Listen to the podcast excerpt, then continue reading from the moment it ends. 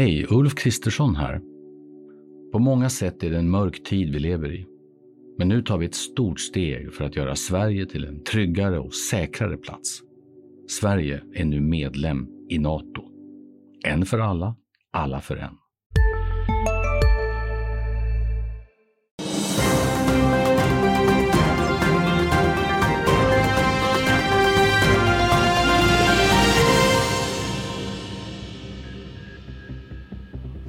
Varmt välkomna. Det är onsdag. Vi har flera rapporter att eh, titta på samtidigt som vi kan våndas lite inför kvällens siffror från raketen Nvidia. Rejält uppåt i Asien under natten. Här i studion har vi grävmaskiner, betting och bärs på menyn bland annat. Lite bredbent kan tyckas, men det är den 21 februari. Flera bokslut i flödet, alltså en del riktiga rysarsiffror. Vi ska prata mycket om spelbranschen lite senare, inte bara om rapporterande Kambi och så har vi med oss Peter Bronsman från Kopparbergs Bryggerier. Vi har också med oss Rickard Bråse på länk från Tjörn och Love Strandberg, chefredaktör på Privata Affärer bredvid oss. Allmänt oroligt, är det dags för en liten korrektion nu på börsen? Ja, det är en bra fråga. Det brukar jag undvika att säga någonting om faktiskt. Jag är lika dålig som alla andra på att gissa det. Men det ser ju starkt ut överallt. Utom i rapportflödet? Ja, i vårt, de senaste dagarna ja. Men USA och sådär ser ju kanon så, så är det. Eh, vi kan väl nämna i nyhetsflödet att Oscar Properties verkar ha avyttrat fyra fastigheter till ett värde av 150 miljoner kronor för sorts akut kris i det här bolaget som har eh, blivit av med sin VD och sin finanschef. Eh, Rickard Bråse, vill du, vill du flika in på min allmänna dystopiska... Jag försökte få igång Love här på någon slags korrektionstema utan framgång. Och idag får du verkligen hjälpa mig. Jag är inte alert. Eh, och, och, och säger, säger, du dystopi då vet du att jag kan sitta här och orera i en halvtimme. Du får skala ner frågan lite eller ja, koncentrera den. Jag noterar åtminstone tre, fyra rapporter som ser ganska svaga ut. Vi, kan vi konstatera att vi har en rätt dyster eh, rapportinflöde i alla fall? Ja, idag kommer vi få se eh, kraftiga negativa eh, rapportreaktioner. Vi har ju Encon Eh, vi har eh, Caliditas svag eh, prognos och vad, vad, vad, har vi mer här på menyn egentligen som var, som var svagt? Jag tyckte Firefly såg lite mjukt ut också. Eh, sa du Surgical Science? Ja, Surgical Science kom ju med en riktig miss mot de eh, estimaten som finns på det bolaget. Eh, så det kommer nog bli åka av i fel riktning. Vissa av bolagen också ska man ju säga, eh, Caritas till exempel eller Kambi som också kommer med svag eh, prognos, intäktsprognos för nästa år. De har ju gått, varit i, i rutschkana mm, utförslöpa inför, inför rapporten också. Encon har väl eh, klarat sig bra, så jag tror eh, alltså Encon är en riktig kalldusch. Där har du också Q3 som var bra. Man har ju haft en period med väldigt, väldigt svag organisk orderingång så kom Q3 som helt plötsligt var positiv. Men nu är vi tillbaka här i, eh, i det negativa fältet. Det, är en riktig, eh, det ser ut att vara en riktigt, riktigt rejäl miss. Alltså både då på orderingång men också på vad man presterar för resultat och lönsamhet i kvartalet. Ehm, 25 procent, nettoomsättningen 43 procent, rörelseresultatet 84 procent ner till 19 miljoner. Eh, det här är en riktig, man höjer utdelningen i alla fall i Tilt rotatorbolaget Encon. Ja, men utdelningen är ju det är ett beslut av styrelsen. Det ser ju inte...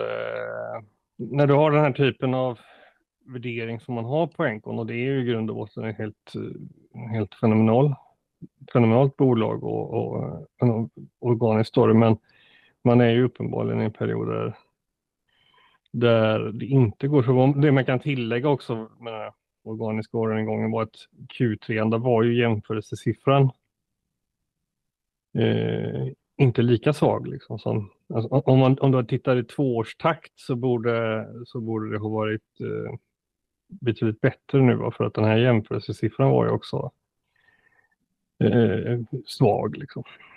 Jag vill eh, rulla vidare. Kort avslutande reflektioner från dig Love kring Encon.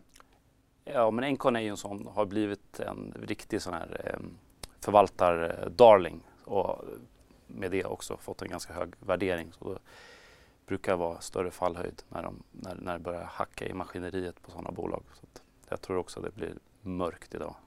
En lägre värdering om nio minuter att vänta. Kambi nämnde vi, vi pratade faktiskt med bolagets VD alldeles nyss eh, och vi har lyckats få ut ett kort klipp ifrån Christian Nylén. Det lät så här.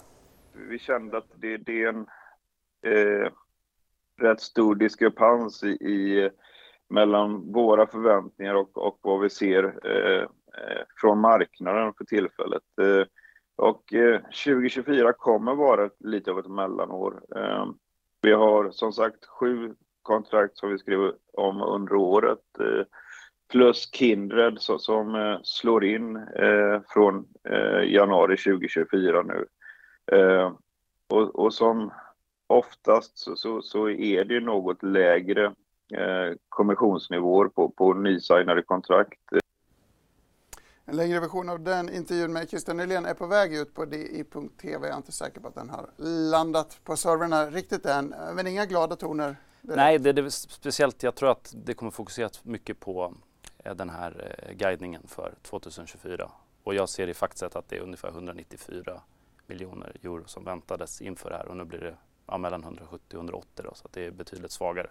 Väldigt liten tillväxt mot vad det blev i år så att det här eh, tillväxtcaset ju, har ju fått sig en, absolut en törn. Sen har ju Kambi gått extremt dåligt ganska lång tid och det har accelererat även efter nu Kindred-budet.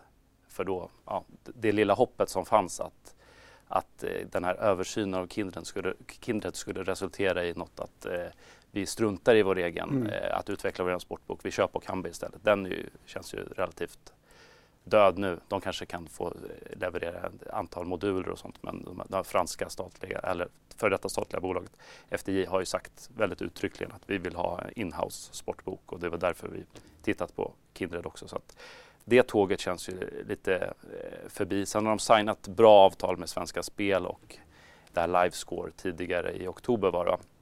Men det går ju på först eh, under andra halvåret i år så att det kommer ju dröja innan det kommer Eh, det kommer nya intäkter och det, tittar man på resultatet, nu vet jag inte hur mycket folk kommer fokusera på Q4 men det är, det är ju ner jättemycket men jag tror inte det förväntades att det skulle vara eh, mycket bättre än det här heller.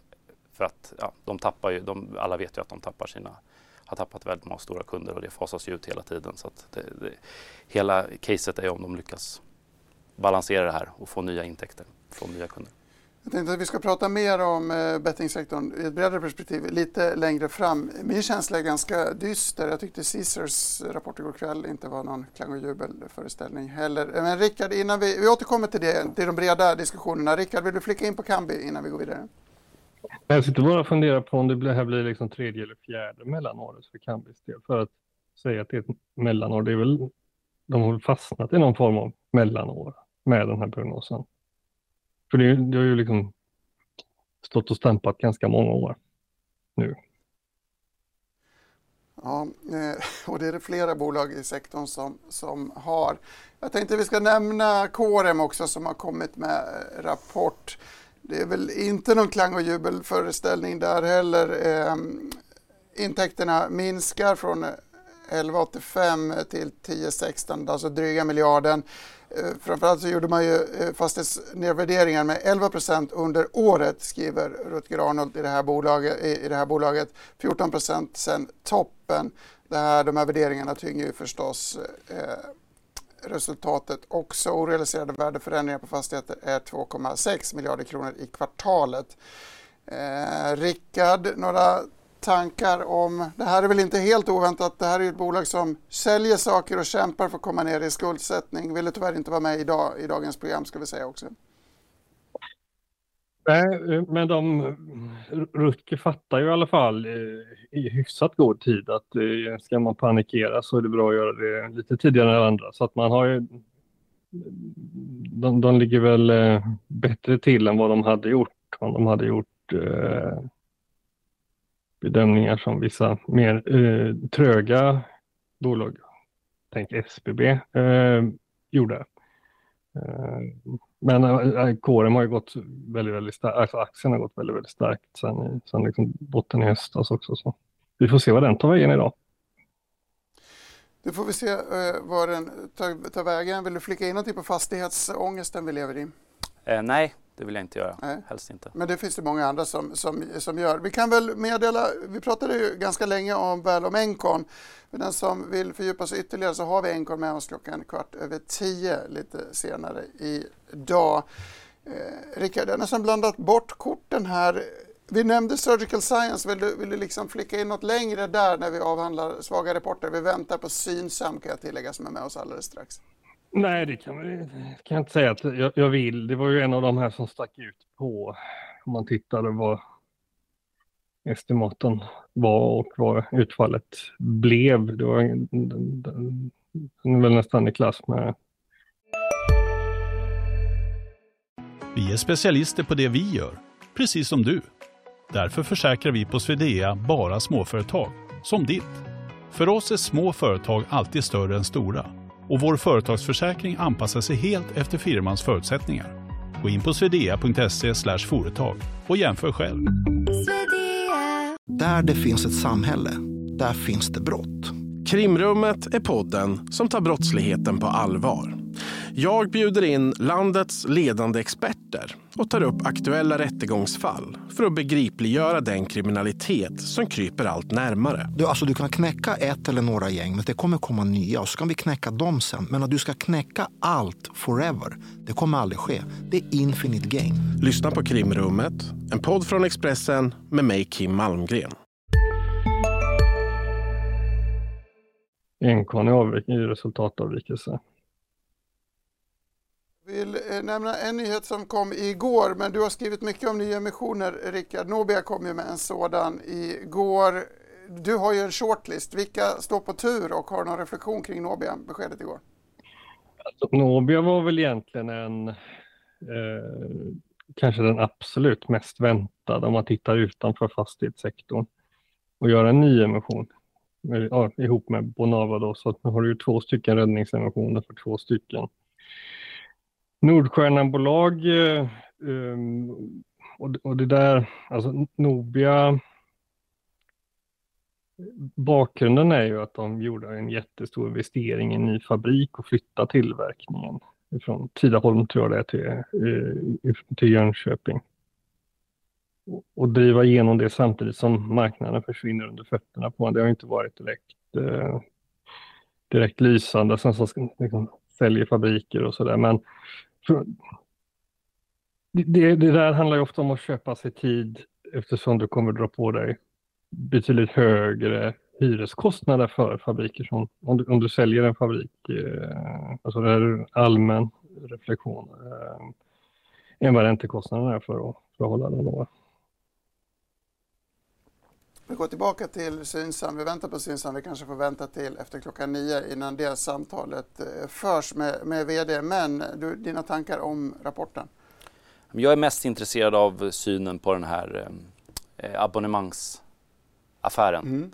som är väldigt stor och ser väldigt framgångsrik ut. Där har jag ändå, de har haft en, ser ut att ha haft en extremt låg körn på det där. Den har tickat upp lite nu de senaste kvartalen. Eh, men det ligger fortfarande på extremt låga nivåer. Det är, det är hälften av omsättningen nu, att folk prenumererar på glasögon.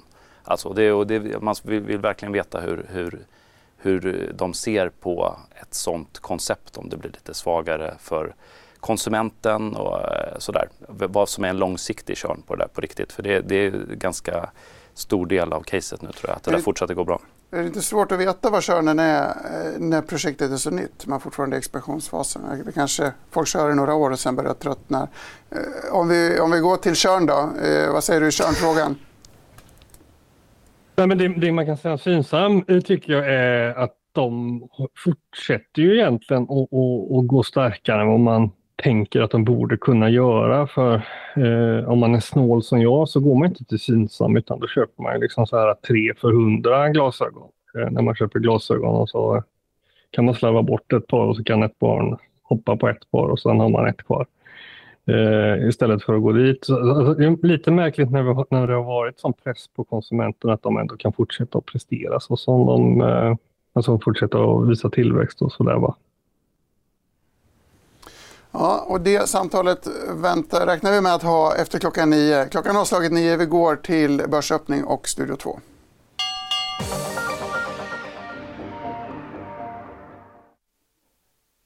Stockholmsbörsen öppnar i sidled och tittar vi på storbolagslistan så ser vi Atlas Copco och Sandvik i toppen som båda stiger omkring en halv procent. Och på Sandvik så kan ju nämnas att Lundbergsföretagen köpt aktier för 156 miljoner kronor där. I botten däremot så hittar vi AstraZeneca och Evolution som båda backar omkring en, ja, AstraZeneca backar 1% och Evolution en halv procent ungefär. Och vi har ju en hel del rapporterade bolag idag. Jag tänker vi börjar med kåren som de hade ju fallande förvaltningsresultat. Precis vid börsöppning så faller aktien också 9 samma rörelse ser vi för Caliditas som också är ner 9% på sin rapport trots att de ökade resultatet och omsättningen för Tarpeo dubblerades. Och ordentligt resultatfall för Encon efter att bolaget minskar den organiska omsättningstillväxten med 43 procent. Och inget avslut där ännu men det ser ut att bli en rejäl nedgång. Samma för OX2 som inte heller har något avslut i. Där kan sägas att vindkraftsbolaget närmast halverar rörelseresultatet och Surgical Science minskar både omsättning och resultat och det ser ut att bli en nedgång men vi får vänta tills vi får ett avslut. Åt andra hållet rör sig i alla fall Synsam som stiger tvåsiffrigt på sin rapport och upp nästan 12 procent. Optikkedjan växer och ökar lönsamheten. Och sportboksleverantören Kambi såg ett resultatsfall och aktien backar 15 procent. Sektorkollegan Better Collective rapporterar först ikväll. Bryggeriet Kopparbergs ökade försäljningen. Aktien stiger 3,5 procent ungefär. Lucara Diamond däremot, de tappar 5,5 procent och de vänder ju till förlust i kvartalet.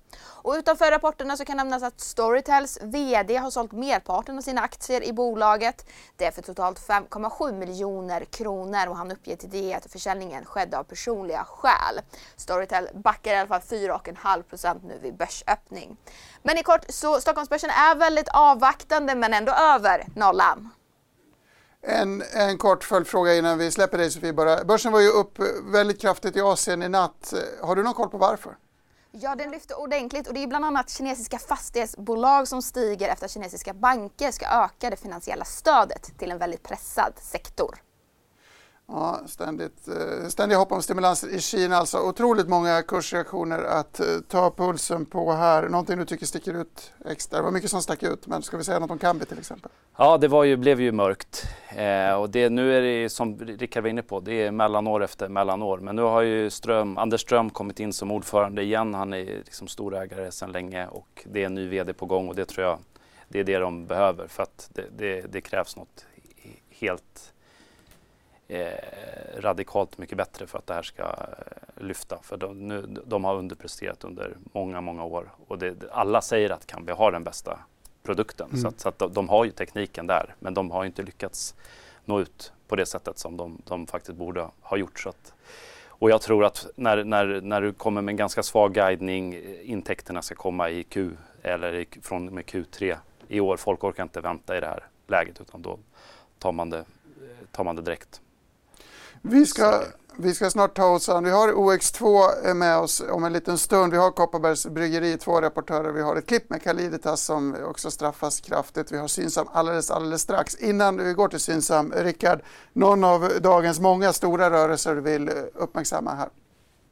Ja, men det är väl egentligen Encon som är den här eh, superfavoriten för, för många kvalitetsbolag som inte inte presterar där som man har hoppats. Eh, och aktien är 28 procent så då har du ju med råge på väg mot den sämsta börsdagen någonsin. Va?